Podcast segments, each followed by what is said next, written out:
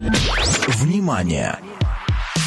Редакция медиахолдинга «Славик Family не несет ответственность за содержание рекламных сообщений и авторских программ. Доброго вечора. Ми з України. Всіх вітаю. Нас давно не було. Доброго вечора усім, друзі. В ефірі програма разом з Україною крокуємо до перемоги. І сьогодні біля мікрофонів нас по класиці двоє. Кристина Кригіна і я, Андрій Кригін. Всіх вітаю нас, як я вже сказав, давно не було. Ми пропустили два тижні, два етери з, зі своїх поважних причин, так би мовити. І ось ми повертаємося на сьогодні, 25 січня, у нас на дворі 2023 року. І сьогодні у нас уже 336-й день запеклої боротьби України проти терористичного утворення, сподіваюсь, тимчасово під назвою Російська Федерація. Тож, попередні два тижні, які ми пропустили, і вони були ну, насправді доволі чорними насправді доволі чорними. Були, Було багато подій. І от давайте трошки нагадаємо, освіжимо пам'ять.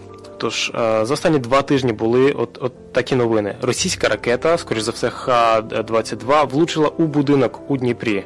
На даний момент відомо про або загиблими вважається 46 людей. Серед них є і діти. За інформацією, ця ракета летіла трошки далі. Вона цілася не прямо у будинок, а цілася в об'єкт критичної інфраструктури трошки далі від будинку. Але оскільки точність цієї ракети і погрішність е, від 600 метрів, вона влучила у житловий будинок, що зовсім аж ніяк не виправдовує ці дії. Тобто вони взагалі не думають, е, попадуть, не попадуть. А якщо навіть не попадуть до стратегічної цілі, то нічого не страшного. Нічого не жаліють нікого. достанемо ще одну ракету. Да, не жаліють нікого взагалі, і це дуже дуже неприємна ситуація. Надзвичайно чорна, я б ти сказала, дійсно, тому що після цього послідувала зразу інша погана новина. Не встигла ще оплакати цю, і пішла вже друга. Да, ми... Ненависті в нас вистачає. Да, от і в, в ході цього влучання ракети 46 людей загинули, серед них діти, і ще більше 70 людей дістали поранення різного ступеня важкості. А, Здається, майже от не залишилося таких злочинів, які б не зробили расисти і Російська Федерація. Потім От ми насправді ми були в відпустці, оскільки ми більше року нікуди не їздили, як так. І от ми повертаємося з відпустки 18 січня, і тут новина про е, упавший е, гелікоптер, е, гелікоптер ДСНС, в якому летіла вся верхівка Міністерства внутрішніх внутрішніх справ України. На чолі з Денисом Монастирським та з його найбільш найбільш наближеними членами його команди, його кабінету. Гелікоптер втратив в певний момент е, е, керування, контроль і упав, е, здійснив аварійну посадку на дитячий садочок. Ніхто не вижив у гелікоптері, загинуло 14 людей разом з тими, хто, на жаль, і перебував в дитячому садочку. І ще 25 поранених. Серед загиблих були, на жаль, і діти. Вишенькою на цьому чорному торті з поганих новин виявилися корупційні скандали у міністерстві оборони, де наша п'ята влада, тобто журналісти, виявили, що закупівля збіжжя для солдат виходить якоюсь ненормально дорогою. І головне, незрозуміло, як все це прораховується у контрактах, у цифрах. Ну, наприклад, вже от е, мемною стала фраза Поясню на яйцях від міністра оборони Резнікова. Бо там якраз таки е, він серед усіх е, пунктів відреагував саме на яйця по за по 17 гривень за штуку, в той час, коли ринкова роздрібна ціна 7 гривень за штуку. Вже пам'ятаю той час, коли можна було лоток купити за 10 гривень. Цілий я... лоток. О, я пам'ятаю, коли е, хліб подорожчав до 10 гривень. От тоді е, Ні, всі так це, ще це давно мої... було. Це ще за моїх часів, коли я була в Україні, можна було реально яйця купити за да? 10 гривень. Да. Ну, ага. типу там 5 штук, або там 6 штук, а 6 штучок, вибачаюся, або до 10, якщо це було по акції. Ну все одно, а зараз а тут 17 за штуку. Ого. Так от. Повертаючись до корупційного скандалу у Міністерстві оборони і по закупівлям від інфраструктури. Тож журналісти виявили, що збіжжя виходить якимось занадто дорогим. Там і картопля, і капуста, все і все вище за будь-яку там ціну, якщо брати у якихось інших закупівельників. А це ж все робиться по конкурсах. Виграють е, певна компанія конкурс на постачання, на контракт для постачання тих чи інших послуг чи збіжжя для, от, наприклад, для армії. От. Головне, я кажу, не зрозуміло, як все це прораховується у контракти і чому оптові ціни настільки відрізняються від інших ринкових. Але гарне у цій останній новині принаймні дві речі.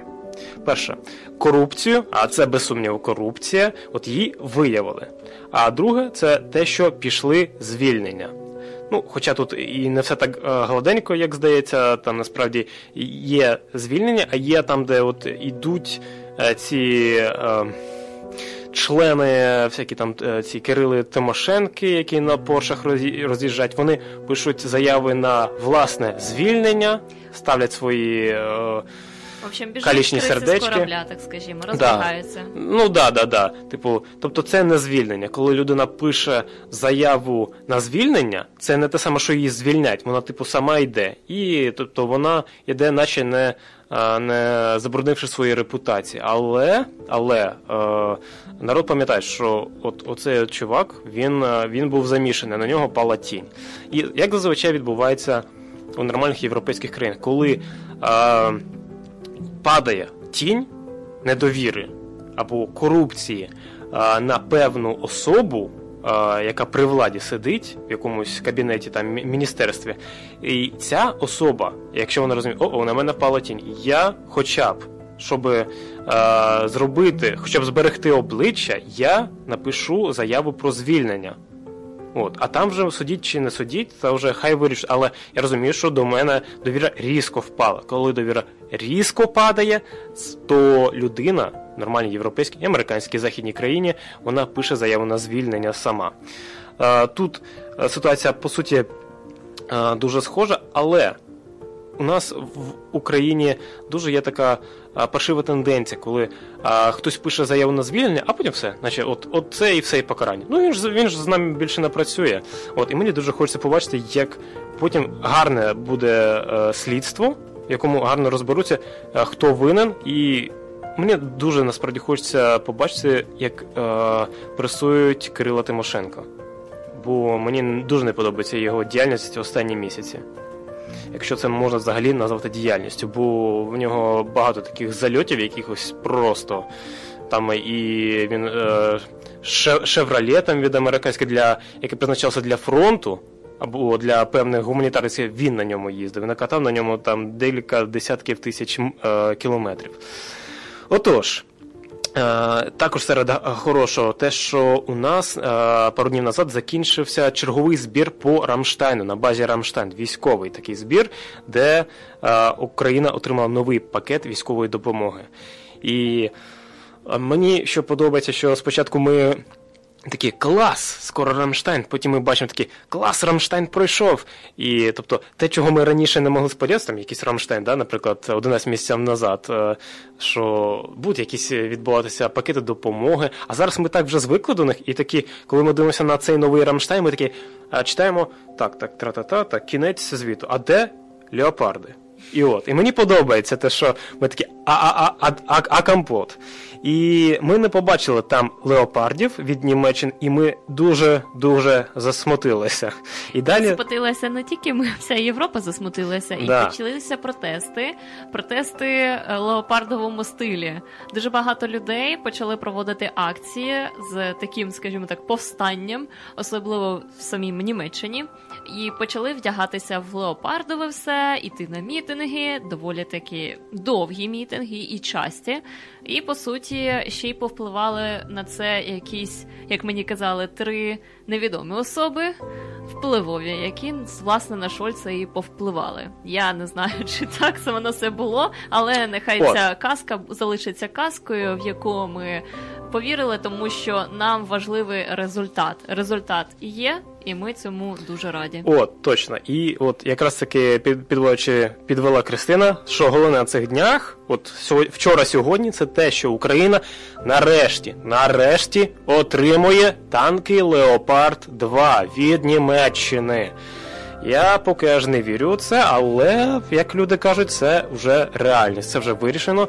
Бо нарешті долупали ту уперту е, лисувату скелю під іменем Олаф Шольц, який так упирався, ну так упирався. Це просто капець, як він упирався. Але ось нарешті ми маємо танки Леопарди 2. А цілу роту. Танкова рота, як кажуть люди, це 14 одиниць, 14 машин, 14 леопардів. І я так розумію, думаю, що ми маємо всі розуміти, що це лише початок. Бо е, як це було? По-моєму, е, Зеленському взагалі в прямому там він інтерв'ю давав е, якимось британським Sky News, тобто головним новинним цим новинам у Британії, у королівстві. Він дає дає інтерв'ю, а потім йому жіночка каже: щось там траля-ля-ля-ля, Leopards coming. Да, Leopards are coming. Mm-hmm. І і Зеленський такий, о, типу, що серйозно? І тут йому його прес-секретар розказує, що да, от сьогодні, буквально там щось годину назад, Олаф Шольц погодив, об'явив, що да, будуть леопарди вам, українцям. І Е, Зеленський такий каже, що о, чудово, у мене якраз е, після цього інтерв'ю зразу буде запланований цей. Е, був уже запланований запланована телефонна розмова з Олафом, і я з ним поговорю, звісно, подякую. А потім він такий. Але і мені подобається. ще. Да, да, да, да. А потім він такий каже: Але я, звісно, вдячний. Ми дуже вдячні за всю допомогу, яка була там вже зроблена для нас. Але там в такому досі почав він говорити, що хіба це достатньо, але типу ні, не достатньо, тому ми дуже вдячні, але нагадую, що там ну, треба треба іще, іще, іще, ну, ще працювати. Що, що таке 14, да? 14? 14 одну танкову роту від Німеччини, але насправді ж от далі ж е, читаю, що варто уточнити, що леопардам передували навіть смачніші новини. Це американські танки М1А1 Абрамс. Теж вони ці танки обіцяли навідатися до України у складі військової допомоги від Сполучених Штатів Америки з благословення президента Джо Байдена. Просто от сльози радості. Нагадаємо також, що німецький канцлер Олаф Шольц сказав, що не буде постачати свої леопарди в Україну, аж поки якась інша країна не почне це робити першою. Тобто потрібен да, був йому і, прецедент. І, і Польща така, так давайте ми будемо постачати тоді в Україну. Да. Це типу якраз німецькі.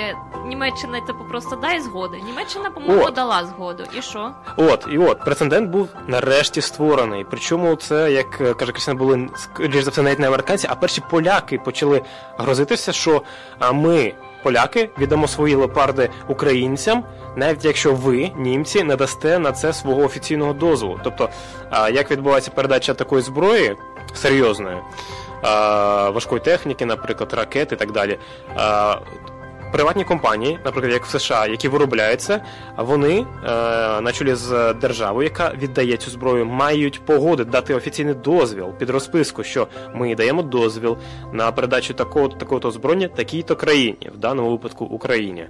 І тобто без дозволу не можна віддавати таку зброю. Ага, бо такі правила, щоб е, ну це правила про розповсюдження зброї зброї по світу. По світу. Тобто вона легально зареєстрована і тому вона має контролюватися. От, і як е, серед іншого, тобто, повторюємо, ми отримуємо і Абрамси, і Леопарди. І леопарди, по-моєму, от мені цікаво два рази, тобто і від е, поляків, і від німців. Ну треба буде тепер дивитися на поляків, що вони там пообіцяли, і чи вони дійсно це зроблять. Тому що спочатку сказали, що типу ми готові, давайте, mm-hmm. типу, ми це зробимо, якщо ніхто. І тут е, Німеччина така, типу, хтось Як... на неї чи повпливав, чи дійсно крок інших країн. Будемо дивитися і дізнаємося це вже згодом. Да, от от це мені подобається, що поляки е, вони. Ну, вони вони реально круті. Вони в цьому плані е, брати 100%, що вони не змінюють. Е, от Вони у числі наших лідерів по допомозі. Да? Угу. Все, що є, вони віддають, е, наших приймають, е, за що їм велика, просто е, джінкуєм bardzo. І е, вони продовжують е, лідирувати в цьому плані. Вони е, е, ініціативу проявляють і ну.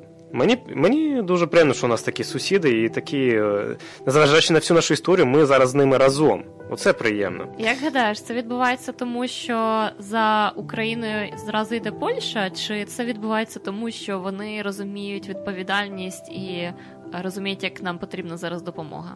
Я думаю, вони просто розуміють, що е, сусідам у нас у нас з нами останні е, десятиліття з Польщею були чудові стосунки. І вони точно не хочуть мати теж нічого спільного з Росією, тому а, що ні, ні. дійсно, якщо просто ніхто не поборить це зло, це зло прийде просто на територію України і нашим сусідам з ним жити. Тому якраз я думаю, що із за цього вся Європа і власне Америка задумується про це, що не треба, щоб Росія розширювалася і створювала собі нових сусідів, а, таких як поляків.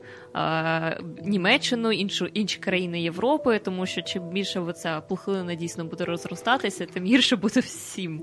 Да, і тому Польща, вона навіть якби вона з нами не дружила, да, якби у нас були ну середні або паршиві відносини з цією чудовою країною, вона би просто передачу своєї зброї нам, вона би просто робила і правильно і просто. Тобто у людей часто буває вибір між простим і правильним, а тут збігається зразу і просто, і правильно. І це передача свого озброєння нам, бо вон зараз Україна на передовій. І тому дякую нашим друзям, нашим братам, полякам. Просто чудові люди. Е, дякую Дуді, Анджею Дуді, президенту Польщі. Я просто вдячний. Вибачте за довгий вступ, друзі. Просто накипіло, наболіло, і багато чого сталося за ці дні, за ці тижні. І, на жаль, далеко не всі дожили до цього важливого дня і до цих е, доволі радісних новин, як сьогодні і вчора. Тому давайте вшануємо ми сьогодні е, пам'ять цих людей, хто віддав своє життя за Україну, і тих, у кого це життя просто забрала Росія.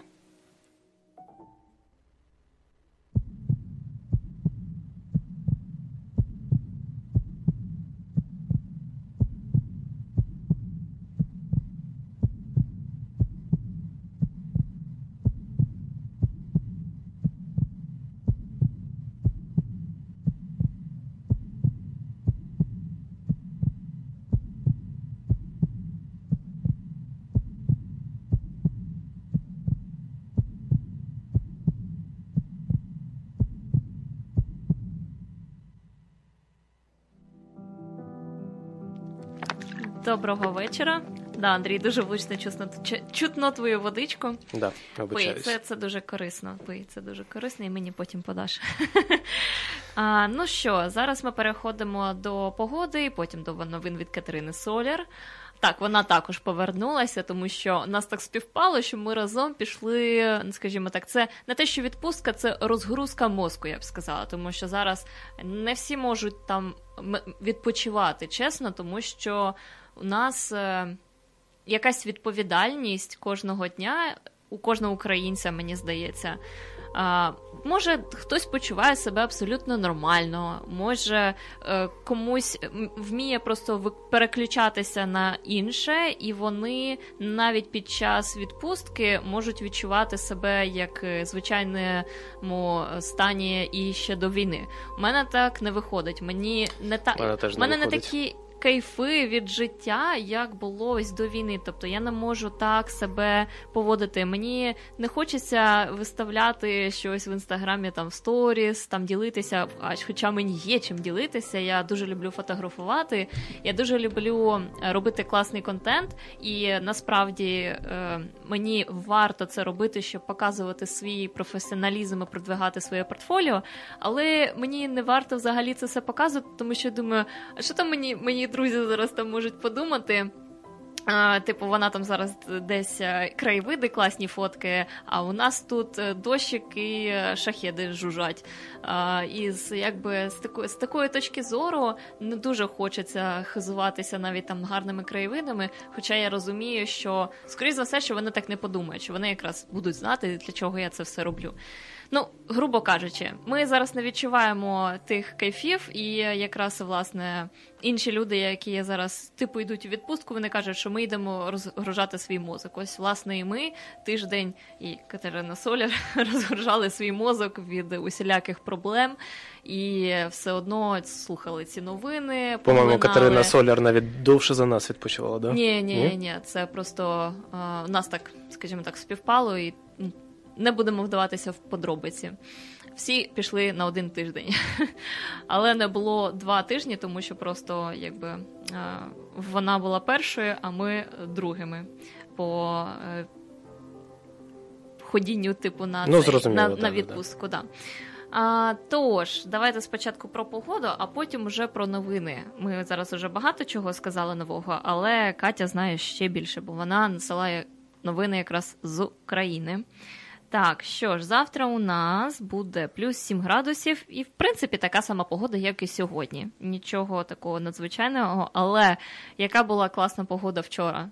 Е, ось це якраз додає ендорфінів, вітамінів Д, і тобі дійсно якось на декілька відсотків приємніше е, проживати день, ніж зазвичай наскільки ми сильно залежні від сонця завжди. Да, ми абсолютно сонячні створіння. Да, але ось е, були ми в Каліфорнії, да, і теж, чесно кажучи, на сонце не сильно так попали.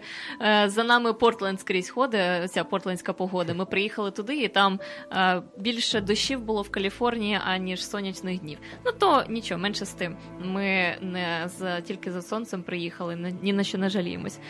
Тож, давайте скажу в п'ятницю. У нас буде якраз дощ. Але то нічого, він буде недовго. По температурі тепла буде плюс 8 градусів. В суботу те саме буде, буде дощик, але теж недовго. А от якраз уже у неділю буде сонячна погода з самого ранку і до вечора. Буде плюс 1 градус. А як завжди, в сонячну погоду температура тепла трошки менша, ніж зазвичай. Радість. Да, це взимку, взимку періодично так виходить. Ну і в понеділок теж будемо раді сонечку і на один градус теплій погоді, буде плюс два. І Тож... нагадую, що день сонячний вже почав збільшуватися. Да, і це відчувається вже зранку. Я пам'ятаю, коли о 6.30 прокидаюся, повна темнота, і повнота ще триває десь години-півтори. Зараз же. Е, вона починає трошки вже наближати світло е, ближче до семи ранку. І ну, це теж радує. Я не не дуже люблю прокидатися в темноті. Мені якось це так е, не, не так комфортно. Тож, і давайте тоді переходити до новин від Катерини Соляр, але спочатку нагадаю і скажу ось яку а, причину і жагу до знайдення нових ендорфінів, якщо у вас їх недостатньо. Дуже багато людей, я зараз помічаю, е, в зв'язку також з поганими новинами, не можуть е, насичуватися е, такою ось жагою до життя, позитивом, як би так не складалось, не складалося життя, якби яка б погода не була, у нас все одно немає ось того позитиву, який був. І повернути це можна спортом. Чесно, якщо ви займаєтесь хоч трошки спортом ваші ендорфіни приливаються надзвичайно потужно і дарують гарний настрій, активність і гарна активність мозку, перш за все, на цілий день і ще на декілька днів вперед.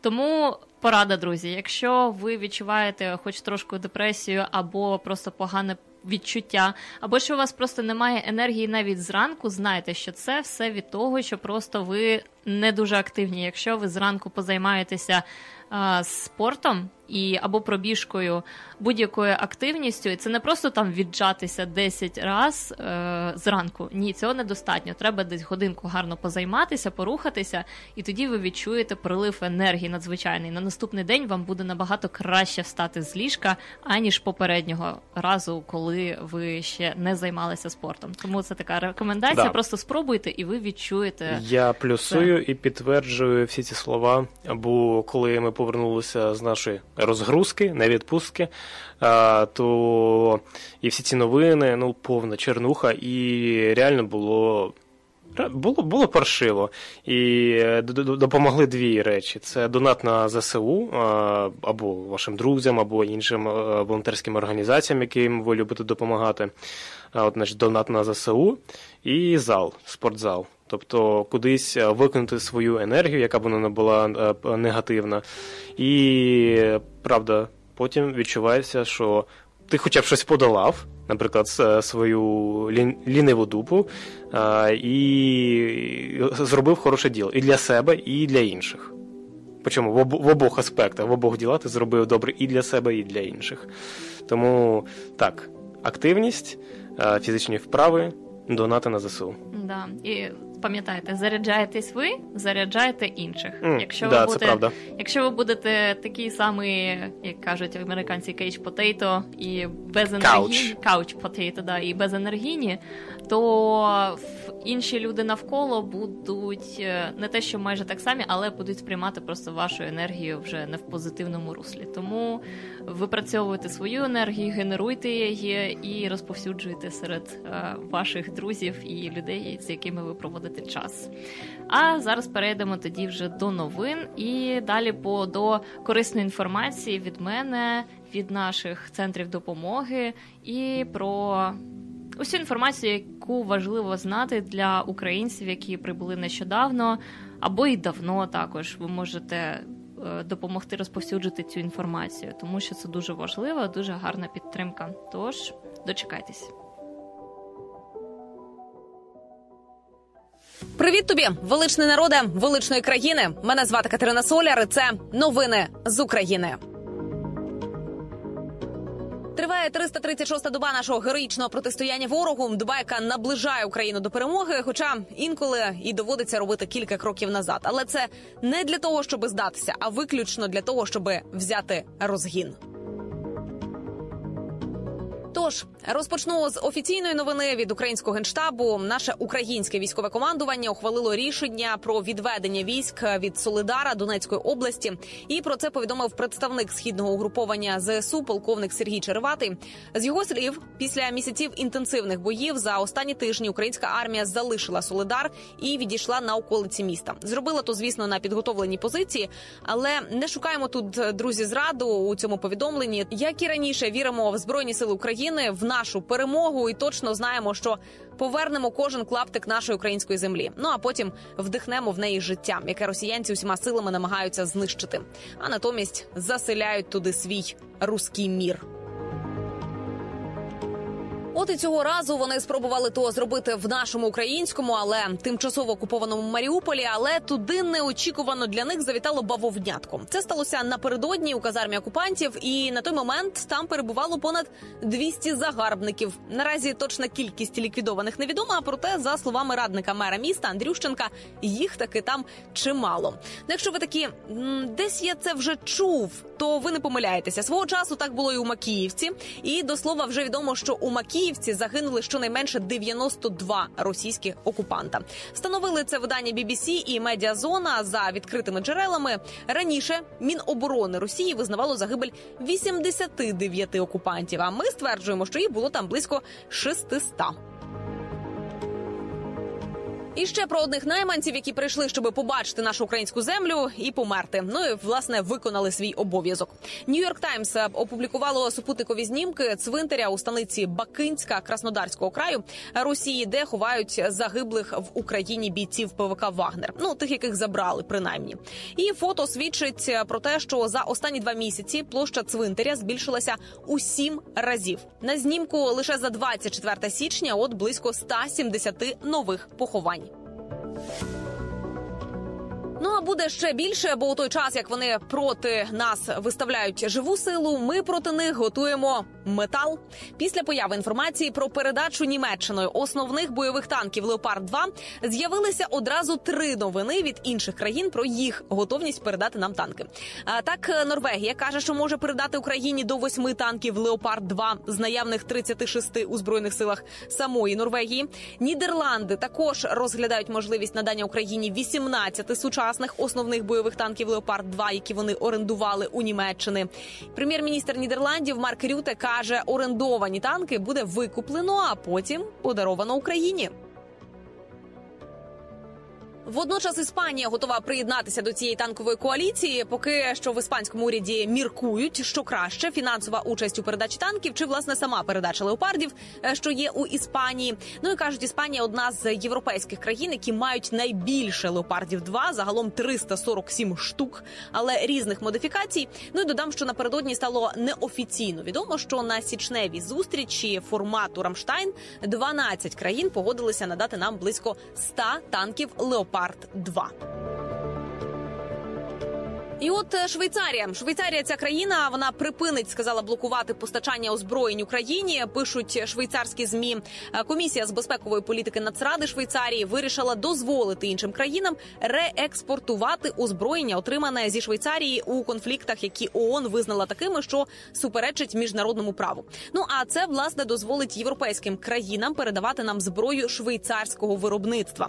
Передусім, це відкриває шлях постачань з Німеччини боєприпасів для зеніток гепард, які поки що краще поєднання ціни і надійності для боротьби з дронами. Але й на тому добрі новини не закінчуються, бо європейські друзі України взяли в роботу постачання нашій державі ще й винищувачів F-16. Про це розповів вже очільник МЗС Дмитро Кулеба. Ну як розповів, написав тепер F-16? Так, беру в роботу, друже. Таке повідомлення він отримав від свого європейського колеги і відразу ж йому відписав. каже, він точно знає, що робити, і точно то зробить. Цікаво, хто був тим самим європейським другом України? Ну, питання, звісно, риторичне. Ну а поки ми думаємо, як то все найкраще використати, тим часом росіянське ППО кажуть найкраще ППО у світі. Ну як кажуть, у цьому принаймні впевнений Путін, і переконати у цьому він хотів губернатора Білгородської області, якому чи не щодня на голову падають їхні же ракети. Не виключено, що з того самого ППО С-300 або С-400. Але бункерний дід вийшов в люди і заявив, що російська ППО одна з найкращих таки у світі. І я би навіть сказала, що аналогів якої нет. Але він чомусь змовчав. Крім того, він зазначив, що Росія нібито виробляє більше ніж втричі більше ракет ППО, аналогічні Петріоту. Ну що ж, уявляю, ви знаєте, як вони щолкатимуть його як горішки. Ну або ж як Хаймарси у сводках Канашенкова. Дякую кожному, хто не втратив силу духу, хто допомагає Україні словом, ділом і коштами, хто підтримує збройні сили України і наближає українську перемогу. Ми сильні, ми вільні, ми незламні, як Україна. З вами була Катерина Соляр. Слава Україні! Слава українським героям і смерть тим клятим ворогам. Почуємось.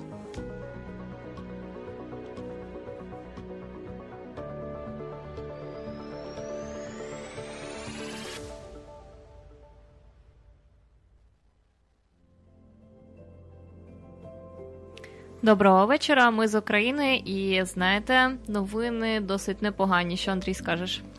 Е, як казав Зеленський, сказав е, цього ранку: танкова коаліція є, танкова коаліція працює. Е, і я навіть не знав, що у Іспанії стільки танків. 300 з чимось штук, 340. Блін. Що Ну. вона над ними сидить? Да, є реально, як, як дракон над золотом чахне. Що скажеш? Може, давай зараз запустимо музичну паузу і далі продовжимо вже розвивати наші наступні теми. Давай.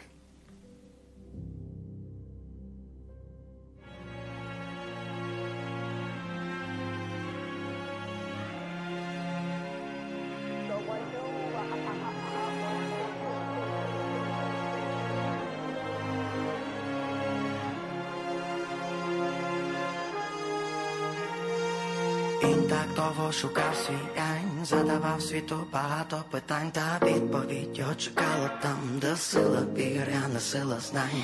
Він так довго шукав свій бій, він був поруч, але ті не давала бачити мов пітьмі, що для того, щоб любити, треба стати дітьми. Бути, бути, бути дітьми, бути дітьми, хто як не ми.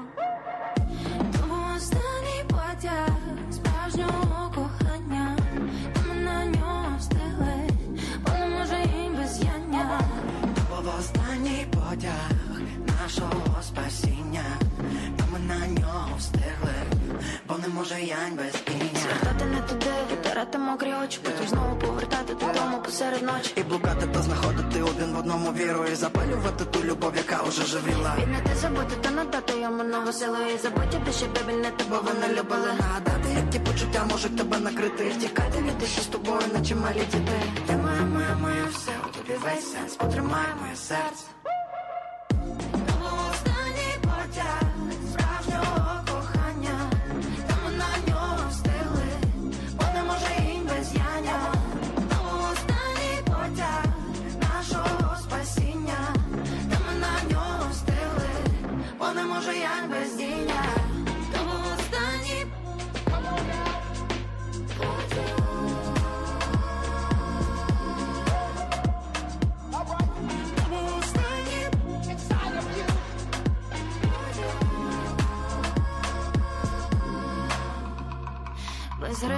без макіяжу мене цілуєш, мене приймаєш. Пірнаєш глибоко в очі і не виринаєш Я почуваюсь вродливою, важливою, вразливою, зливою. Падаю знову на тебе, злови мене Скажи мені, ти моя, Ти моя, ти моя, моя, моя все у тобі весь сенс, потримай моє серце.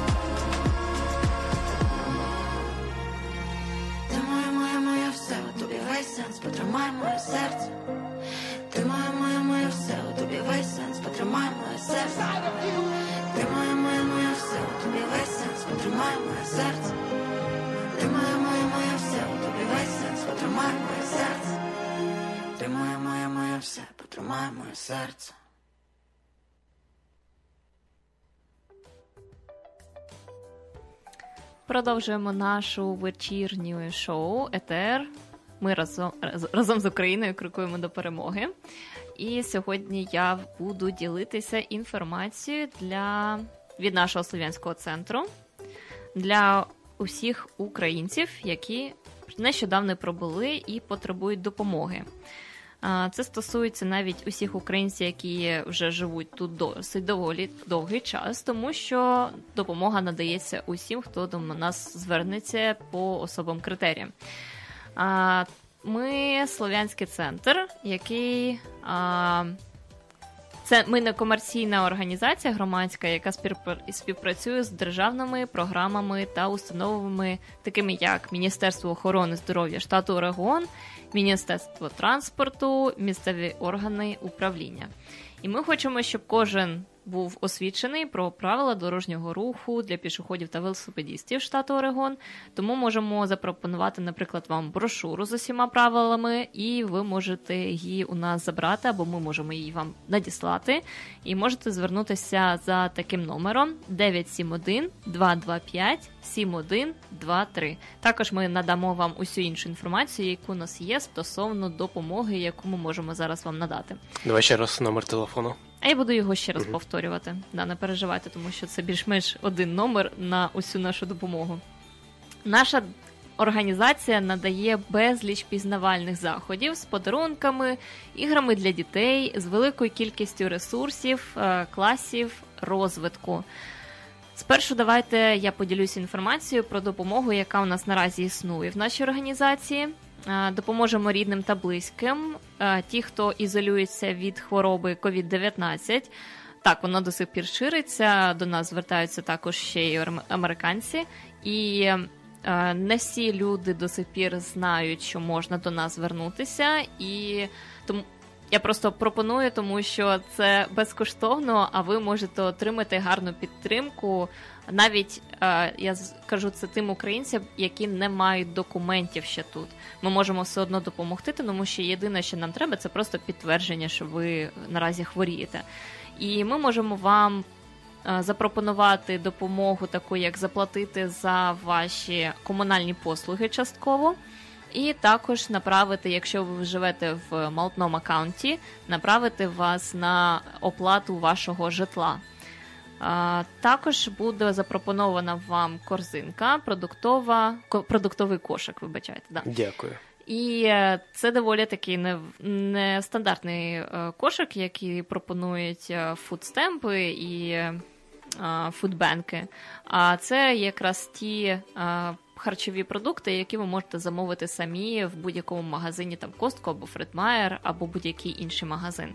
І ви вибираєте самі, що ви би хотіли. Тому, будь ласка, якщо ви а, захворіли або знаєте ті, хто зараз перебувають в ізоляції від хвороби, будь ласка, звертайтеся до нас також за номером 971 225 7123. І ще раз телефон 971 225 7123. Так, ну і наразі ще у нас ще є допомога для жителів Грешем. Нова програма. Якщо ви зазнали також фінансових труднощів через пандемію і живете в ізоляції на зараз, або у вас просто проблеми там, ви втратили роботу, втратили робочі часи із-за хвороби, були вимушені піти з роботи, або просто е, зазнали фінансових труднощів, ми також можемо розглянути вашу справу, вашу проблему і допомогти вам запропонувати також заплатити комунальні послуги і е, запропонувати ще е, кошик. Згадувала це слово. Андрій так на мене подивився. Ну, ну, Е, продуктовий кошик, і це також непогана така допомога. Ми нам з продуктовим кошиком може бути трошки менше, але все ще краще може бути аніж фудбенк. Можете і нормальне м'ясо замовити, і все, що вам потрібно, буде теж вам доставлено на адресу. Або на можна на магазин, і ви можете забрати самі. В общем, звертайтеся за таким номером телефона 503 272 14 70. Ще раз. 503 272 14 70. Ця програма діє для людей, хто проживає в Грешемі. Тобто, ви навіть просто, якщо не зовсім зрозуміли, як діє ця допомога, ви можете просто звернутися до нас, і ми вже вам можемо розказати більш детальніше. Головне, просто зверніться, і ми відповімо вам на всі ваші запитання і проконсультуємо вас. Також у нас е, зараз наш е, Словенський центр розширя... розширюється. Е, Ми стараємося більше контактувати з людьми, робити більше заходів, е, пропонувати більше людям знайомитися одним з одним.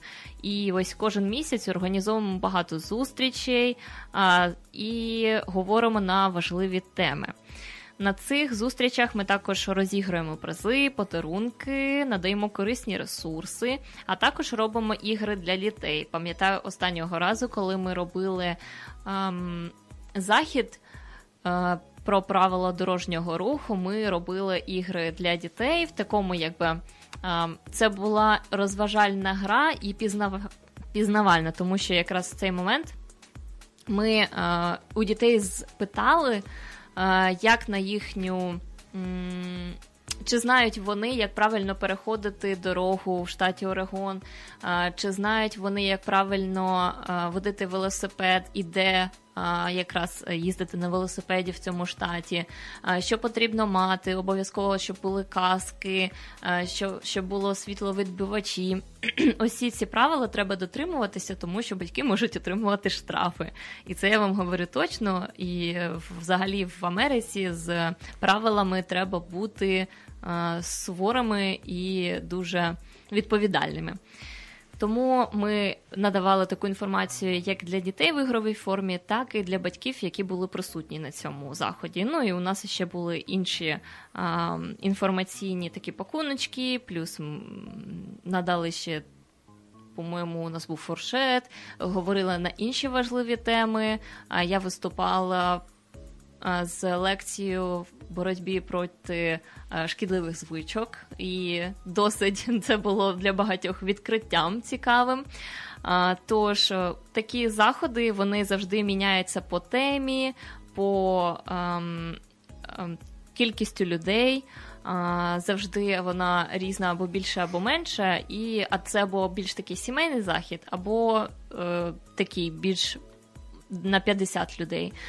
І буває, а і попереднього разу тоді ж ми ще зробили фотосесію, тому що а, це було напередодні а, Різдва і Нового року, і ми вирішили зробити таке якби свято для наших людей, і зробили їм гарну таку фотозону з в новорічному стилі, і всі охочі прийшли і пофотографувалися, зробили собі гарні спогади про цей день. Да, пам'ятки. Да, пам'ятки. І ось до чого я веду, що саме зараз ми організовуємо дуже дуже велику кількість ще семінарів і е, курсів. Це не відноситься до цих зустрічей. Ці семінари більше якраз для, для освіти вам. По темі зараз у нас іде більше для жінок, хоча, звісно, можуть прийти і усі охочі чоловіки, тому що це дуже важливо для всіх людей. Семінар по нутриціології та жіночому здоров'ю зараз проходить у нас. Якщо ви зацікавлені, це від дипломованого лікаря загальної практики з України. Тож, будь ласка, приходьте, охочі, хто бажає, можете написати або подзвонити також за телефоном 503 272 14 70. Напишіть або подзвоніть, будь ласка, і ми надамо вам усю інформацію стосовно цього. От щось прийти або дізнатися більше, просто ось напишіть або подзвоніть по цьому телефону ще раз 503 272 14 70 або на інший номер 503. Ага, це не, не, не, зараз чекайте. 971 225 71 23. Будь ласка, ті, хто бажають, будь ласка, записуйтеся, дзвоніть, і я вам надам всю інформацію. Приходьте, заводьте нові знайомства, і чай та кава, смаколики будуть також включені. На сьогодні у нас з інформацією все. Ми будемо робити ще безліч інших заходів. Будь ласка, долучайтеся. Це будуть на тему а, з. Також жіночого здоров'я ще буде один семінар, там, де у нас е, прийдуть ще охочі мами, е, які захочуть якісь е, взяти речі для своєї родини або для перших днів життя дитини. У нас будуть там пелюшки, усякі там як молоковідсосувачі, там всякі речі для перших днів е, для мам і її дитини. І також там буде ще гінеколог, який зможе проконсультувати мам стосовно родів в Америці, і як тут взагалі проходить. Ось ця вся жіноче здоров'я, як ходити до гінеколога, що треба для цього робити, як підготуватися до родів, яка страховка працює. Усі ці питання ви можете задати в цей день, і також можете просто записатися і подзвонитися, подзвонити за номерами, які вказала вже вище. Будуть також ще кулінарні курси, е, курси від коучів, лайф-коучів. Далі ще можливо будуть курси англійської, в можливо, навіть курси фотографії. У нас дуже велика кількість. А, і саме головне, що ми хочемо ще зробити, це курс, е, семінар. Перші. Зараз, вибачайте. Коли е, для здоров'я, е, коли ще стається, коротше, ти робиш. А, е, курси воно? першої допомоги. Ось, господи, вилетіла, я вибачаюся. Курси першої швидкої допомоги, да, тренінги. І О, це класно. да, ось я думаю, що це дуже важливо знати для кожного, що робити там в будь-якій ситуації, навіть якщо там людина Так. просто поперхнулася, що, що треба зробити. Я, чесно кажучи, для мене це страшне діло. Я боюся, що робити в цій ситуації. Я знаю, що там треба побити по спині, якось там на живіт нада- надавити, але це все теж абстрактно. Треба А знаєш- знати кроки, як правильно це зробити, знаєш, щоб не е, нашкодити. Бо ще е, на додачу до курсів першої допомоги медичної треба ще знати е, юридичну сторону.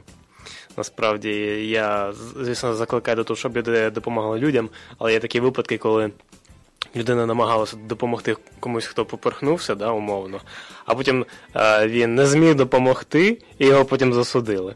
О, господи, ні, ну я не знаю, це якась. е, Або знаєте, коли а, пожежники. абсурд якийсь, чесно Ну от, а в Америці насправді такого абсурду вистачає, коли, наприклад, пожежники, знаєте, рятують там якусь людину з палачого будинку, а потім ця людина засуджує пожежника за те, що той йому зламав е, ребро під час евакуації з палачого будинку.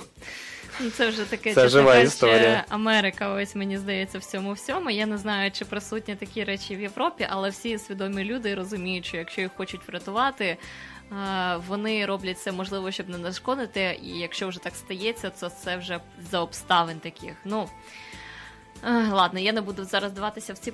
Приклади, але сам факт, те, що у нас будуть дуже велика кількість всяких е, конкурсів і се... ой, конкурсів, е, курсів і семінарів. Тож, будь ласка, звертайтеся ще раз продублюю телефон. Е, Усю ус- вас проконсультую, розкажу, і е, якщо що, ви можете просто зробити запит про саме той курс, який ви хотіли б відвідати, і я просто візьму вас на карандаш і подзвоню і скажу, коли він саме буде. Тому що це, це буде не в один час, не в один місяць, а впродовж десь аж півроку. Ось так.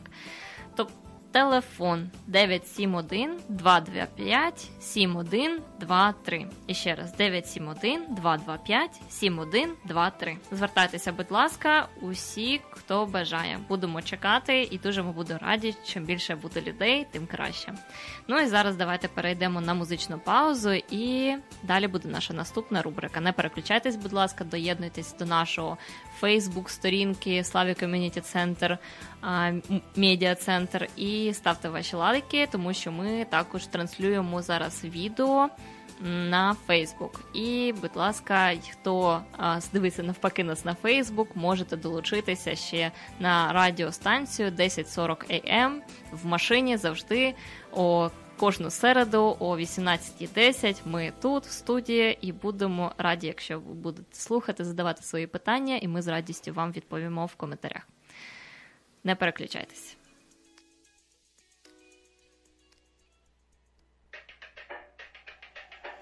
Заграє пісня про любов, без обіцянок і умов. Там буде музика, немов.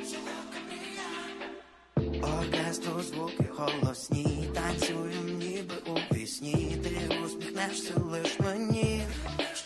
Ця дивна ніч, така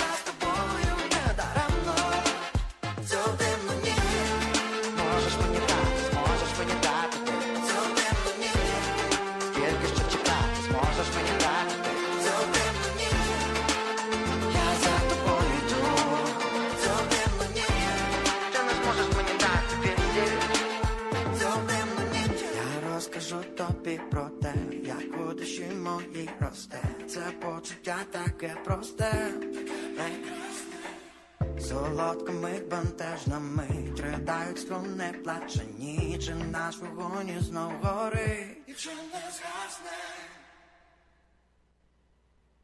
Козацькому роду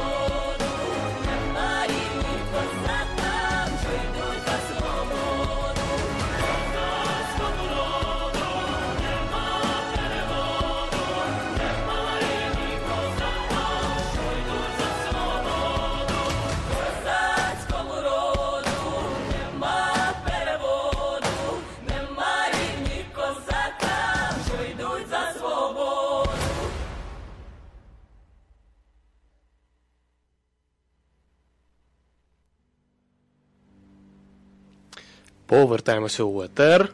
Разом з Україною крокуємо до перемоги на хвилі 10.40 АМ. І з вами знову ми, Кристина Кригіна та я, Андрій Кригін, і настав мій час брати слово. І сьогодні ми доволі коротко, як е, умова стисліше, але поговоримо все-таки про, ну, якщо ж у нас так складається програми, є момент поговорити про історію і про людей з української сторони, з української історії, які, які творили всесвітню історію, про їхні винаходи, про їхні технології і про їхній характер та як він застосовувався ними самими чи іншими, наприклад, державою. Значить, у нас рубрика Люди, що творили історію. І сьогодні наш герой, про якого ми швидко поговоримо, згадаємо, це людина на ім'я Михайло Янгель. Хто це? Коротко. Розробник ракетної зброї часів СРСР.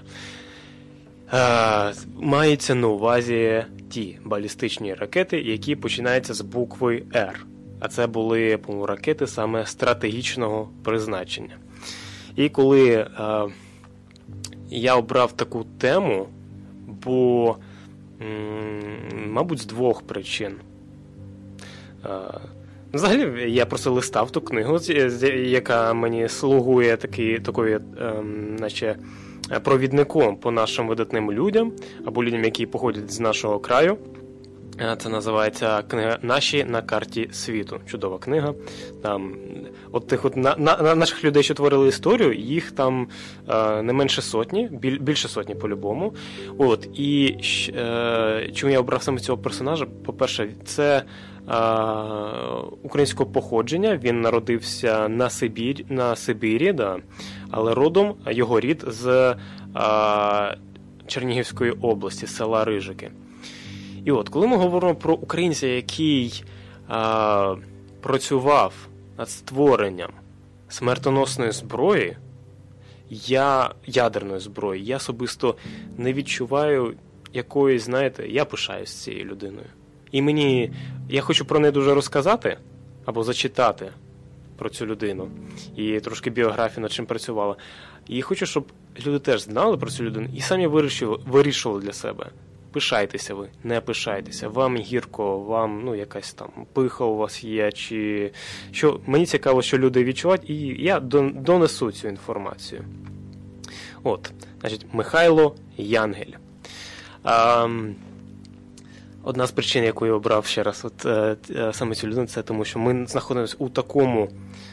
е, У такій ек- екзистенційній кризі, коли ми стоїмо на порозі, можливо, ядерної катастрофи. Тобто вона зараз доволі низька, але вона є, вона присутня.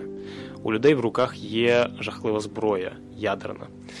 І е, її багато, і надто багато. Її достатньо в руках людей стільки, що щоб знищити нашу цивілізацію, ну, я думаю, декілька сот разів. Щоб розфарширувати нашу бідну неньку землю а на, як каже російський пропагандіст, на радіоактивний пепел. І останній раз, хто може згадати, коли наша планета і вся наша людська цивілізація, останній раз вона, попередній раз, була у такій кризі, тобто м, стояла на порозі можливо ядерної катастрофи. Кристина, ти, наприклад, знаєш так, такий момент в історії? Або як він називався там в двох словах? Коли відбувалася світова катастрофа, Ні, ні, ні, коли люди стояли на порозі можливо ядерної катастрофи у глобальному масштабі.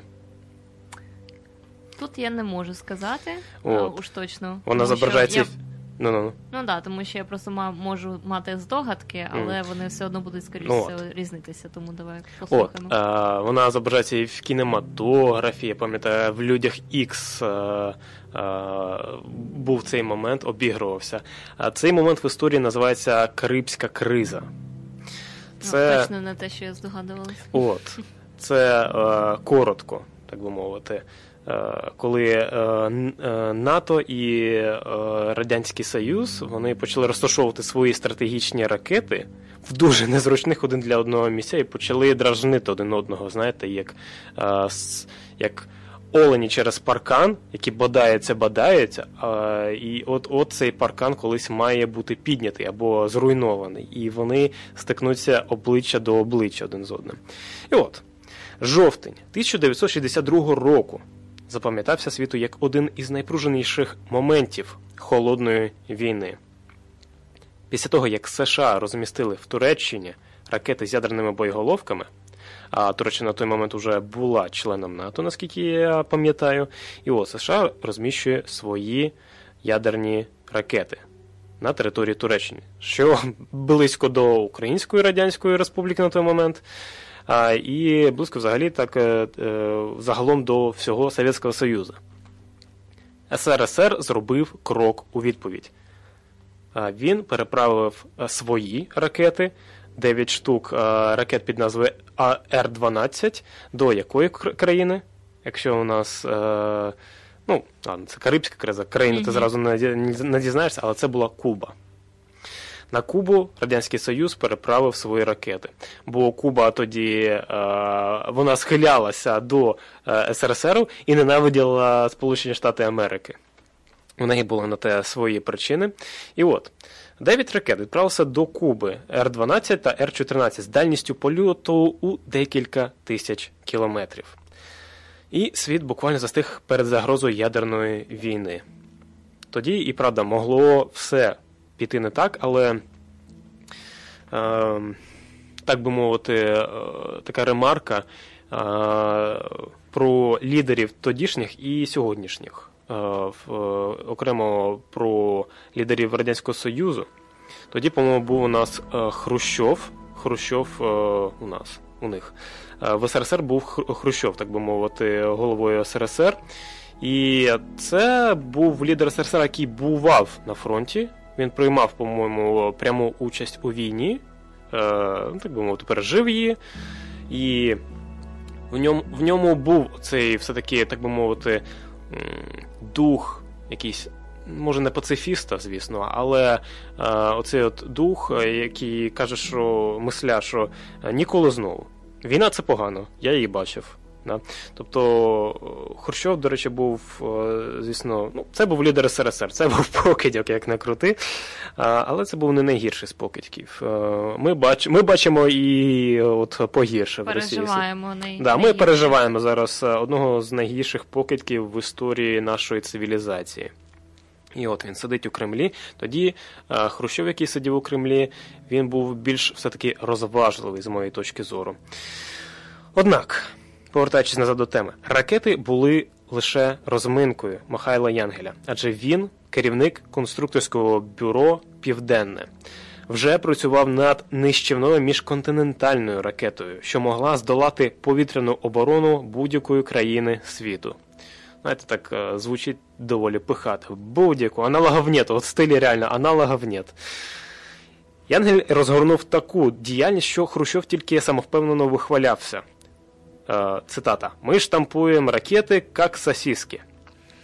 І частка правди в цьому таки була. Дніпровський е, Южмаш або Південмаш, що два роки презентував у Кремлі нову ракету. Е, ну, нову ракету. І це частіше, аніж з, е, було. Відбувалося це от нова ракета. Знаєте, як зараз виходить новий iPhone, а тоді, у ті часи, виходила е, кожні пів- півроку якась нова ракета. Е, як от е, пишеться в цій чудовій книзі, виходила частіше, ніж нові е, Жигулі.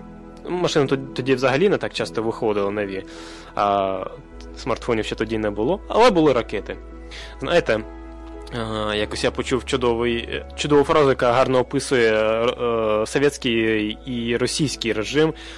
Щоб совєти або росіяни не робили, все одно танк виходить. От, тобто беруться там робити нові шарикові ручки, все одно танк виходить. Е, нову ладу роблять, все одно танк виходить. Або все-таки трошки лайняна лада. І от, Янгель фактично змінив оборонний комплекс Радянського Союзу. Ті 9 ракет, що зробили переполох на Кубі і в усьому світі, вони були лише мізерною частиною підготовленого, підготовленого арсеналу. Загалом це було 2300 штук. Тобто 2300 боєголовок з ядерним БК, який, як я вже казав, що у нас забагато ядерної зброї в руках у людей. І ці 2300 штук могли бо на скільки разів знищити всю планету і цивілізацію. Все живе на ній. Для тих е, для них навіть довелося створити окремі ракетні війська стратегічного призначення. Згодом під е, його керівництвом, під керівництвом е, Янгеля, розробляють е, та 1962 року передають на озброєння радянських військ першу у світі міжконтинентальну стратегічну ракету, увага, Р-16.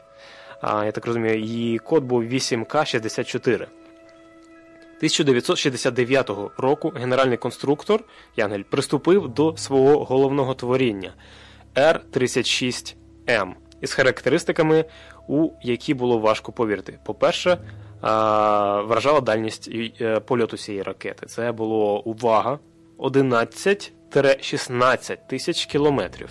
Ого. Нічого собі, це А, дуже як- далеко. Да, якщо, наприклад, літаком летіти з Америки, ну там якийсь Амстердам чи Мюніх, Мюнхен, це буде 11 тисяч миль. Тобто, от е, спокійно з Європи, навіть більше могла долетіти з Європи да, до США, звісно, ця ракета могла без проблем долетіти. І по-друге, по цій ракеті, що вражав, е, сміливе конструкторське рішення так званого мінометного старту. Порохові акумулятори тиску підкидали е, 210 тонну ракету, тобто ракета важила 210 тонн.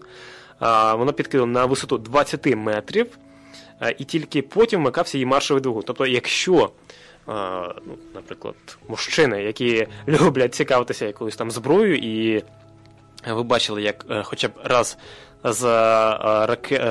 з шахти, де зберігаються ці ракети, е, тестові пуски робляться, ця ракета вона спочатку так от підстрибує, так наче її, знаєте, пружинка так е, випустила.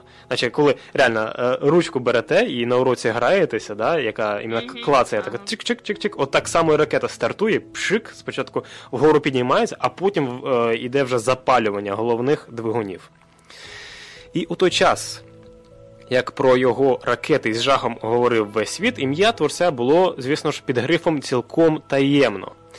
Якщо, от, наприклад, Сергію Корольову хоча б дозволяли а, друкуватись під псевдонімом, то Янгелю і це заборонялося.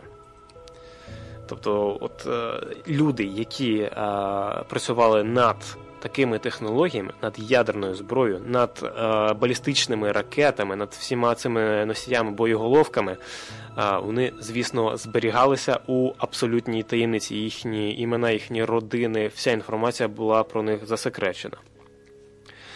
Послідовники конструктора е, е, продовжили модернізацію ракети Р-36М і створили ракету е, з назвою Р-36М2 під назвою ну, з псевдонімом Воєвода. І наскільки я знаю, ця ракета Воєвода все ще е, досі стоїть вона на озброєнні у Російської Федерації. Цю ракету американці далі прозвуть сатаною. Ти хоч раз чула про ракету Сатана? Перший раз чую. Да, а я, а я, а я чув вже багато разів до цього. Ще е, пам'ятаю жарти, що а, картинки, де якийсь поп російський освячує зброю, там флот всякий, а ракети він освячував. Яка називається сатана? Боже, як Да, це да. по-російськи? Ось. Да, от, це такий прям мем, що а, теж виражає ідеологію Російської Федерації, що а, святой батюшка, який е, там, наче там Богу служить в Росії, да, освячує своїм кадилом, своєю цією пензликом, е, лє святу воду на ракету Сатана. Отакий от оксюмарон. От. І у ракети цієї Сатана, по-американськи вона називалась SS-18 Satan, у неї досі немає аналогів у світі. І саме вона змусила дві суперкраїни поставити крапку у гонці ядерного озброєння. Отакі от, типу, аналоги, аналогів нет. Нічого кращого чи потужнішого вже не можна було придумати. Я думаю, справді це не так, що зараз є і набагато кращі новіші ракети, але це не привід пишатися. Тепер ракети не потрібно було нікуди возити. Приблизно за 20 хвилин вони могли досягнути будь-якої цілі на планеті. По-друге, у пусковій шахті ракета стояла вже заправлена паливом. Якби пролунала команда пуск, Офіцерам знадобилось би кілька секунд, аби привести її у бойову готовність. До того ж, чекати наказу ракета могла понад 7 років. Токсичне паливо, яке знаходилося у паливному відсіку ракети носія, не шкодило механізму. І, е, наприклад, з інших джерел інформації, які я от прочитав про розробки Михайла Янгеля, е, говориться саме про те, що коли він приступив до саме е, цього відділу етапу своєї роботи, свого життя, коли він почав, е, почав працювати над ядерною зброєю, над ракетами-носіями, головна задача стояла саме у тому, аби е, збільшити або зробити головний акцент на те, щоб ракета вже правда стояла заправлена, і там е, те токсичне паливо, яке знаходиться у ракеті носії, воно справді дуже токсичне, дуже токсичне. Вона е, е, часто діє як кислота на певні нестійкі матеріали для них. Тобто вона може роз'їдати е, е, метали.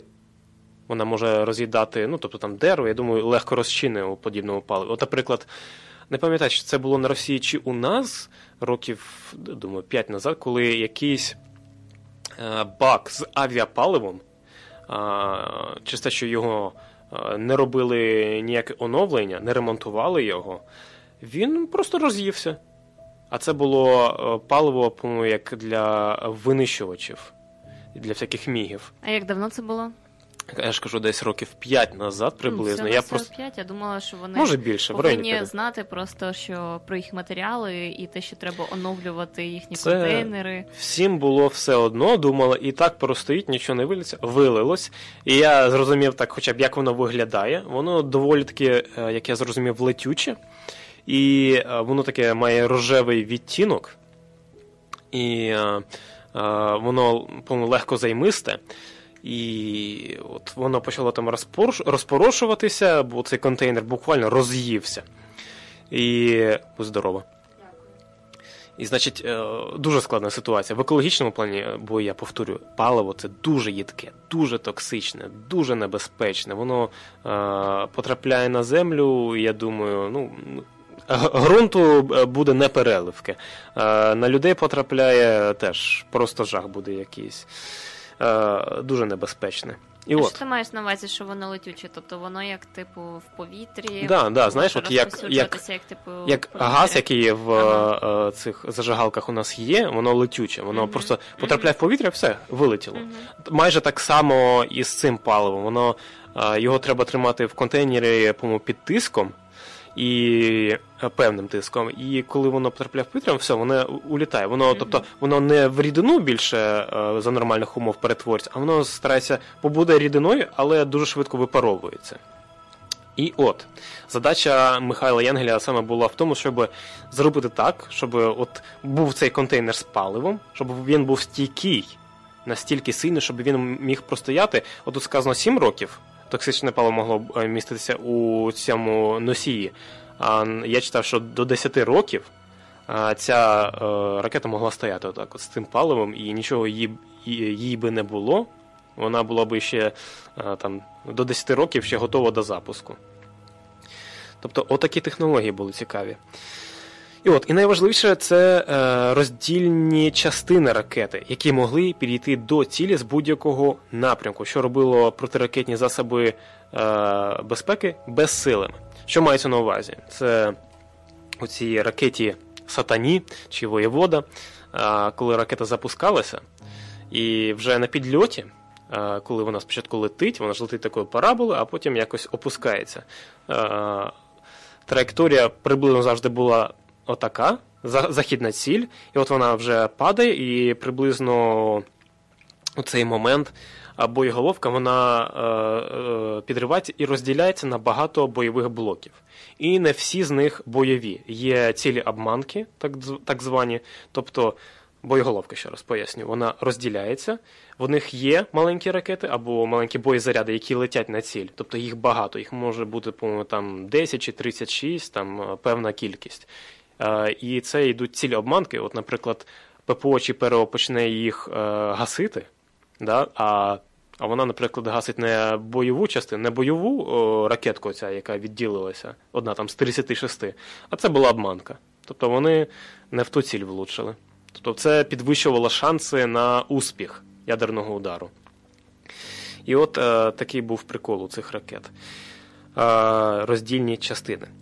І от 1983 року СРСР погодився зняти ракету з озброєння. США натомість припинили роботи з розгортання протиракетної системи Safeguard. Тобто, коли холодна війна вже вона підійшла до того моменту, коли СРСР видихався, а, США не, не видихлися, слава Богу. А, і СРСР був згоден почати ядерне роззброєння. Вони ще почали, по-моєму, якісь угоди робити ще за президента Рейгана. По-моєму. Так от, американці попросили, щоб в першу чергу, в першу чергу, щоб ви, совєти, прибрали оцю гадку ракету зі свого озброєння, бо ну його до біса. І так, слава Богу, і сталося. Це страшна, вибачаю, ступорила зброя. Дуже смертоносна. І от, нагадую, що це був Михайло Янгель, який працював над цими балістичними ракетами та над удосконаленням цієї страшної зброї. Рід якого походив е, нашого цього геніального конструктора села Рижики Чернігівської губернії, аж доки його діда Лаврентія е, на кінці, наприкінці 19 століття не вислали на Сибір. Там, власне, Михайло Янгель і народився. Співробітникам е, розповідав, що його прізвище походить від слова янга, ківш, тобто яким черпають воду, а яким козаки ще роздавали кашу. Або Янгол. Мені здається, скоріше Янгол. Або ангел. У нього і справді був ангельський характер, як тут пишеться. Ходив на риболовлю, вболівав за місцеву команду Дніпро та привозив дружині з Байконура тюльпани. Ага. А в вільний час робив да, балістичний ракети. В робочий час, а по понеділках робив ядерні ракети сатана. Отака от історія коротко, да. Ну, знаєте, от, от, от ця от.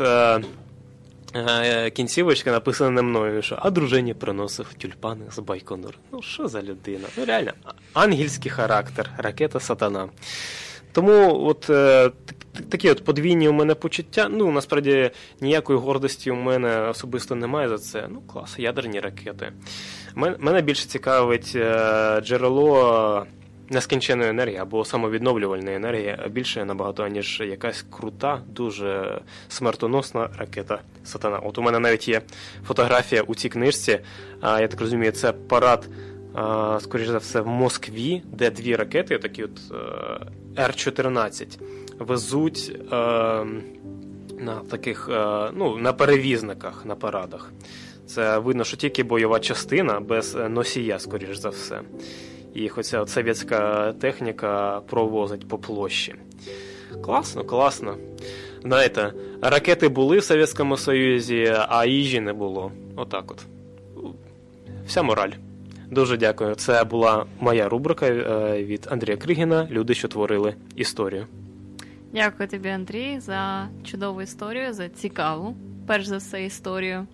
І дякую всім слухачам, хто були сьогодні з нами. Ми будемо вже з вами прощатися і зустрінемося знову таки в наступну середу о 18.10. Подивимося, можливо, це буде запис, а можливо, це буде все ж таки пряма трансляція. І ось що ми хочемо сказати, що наступний раз ми підготуємо ще більше цікавого матеріалу. Будь ласка, долучайтеся, будемо вам нагадувати про наші заходи, які будуть проходити в місті Портленд і взагалі в штаті Орегон.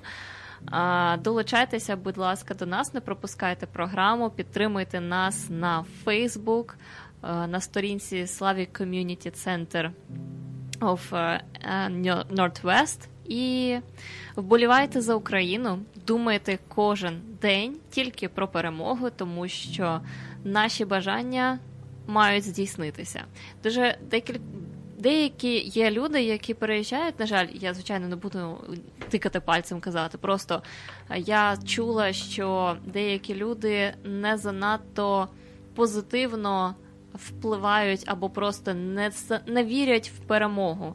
Неможливо такого допускати, скажу я вам, тому що нам треба обходити ці думки і ті люди, які не вірять, я не знаю, вони може не занадто багато знають інформації, тому що за такої підтримки усього світу Ми не маємо іншого шляху і. Про це думають і якраз усі інші країни. Що якщо ми вже за це взялися, у нас немає дороги назад, тому що якщо, не дай Боже, програє Україна, програємо ми всім світом. Тому, будь ласка, друзі, думаємо трохи, трохи тр- тільки про перемогу. е, Дбаємо про своїх рідних, які знаходяться там, якщо вони у вас є там. Е, Надсилаємо допомогу, яку тільки можна.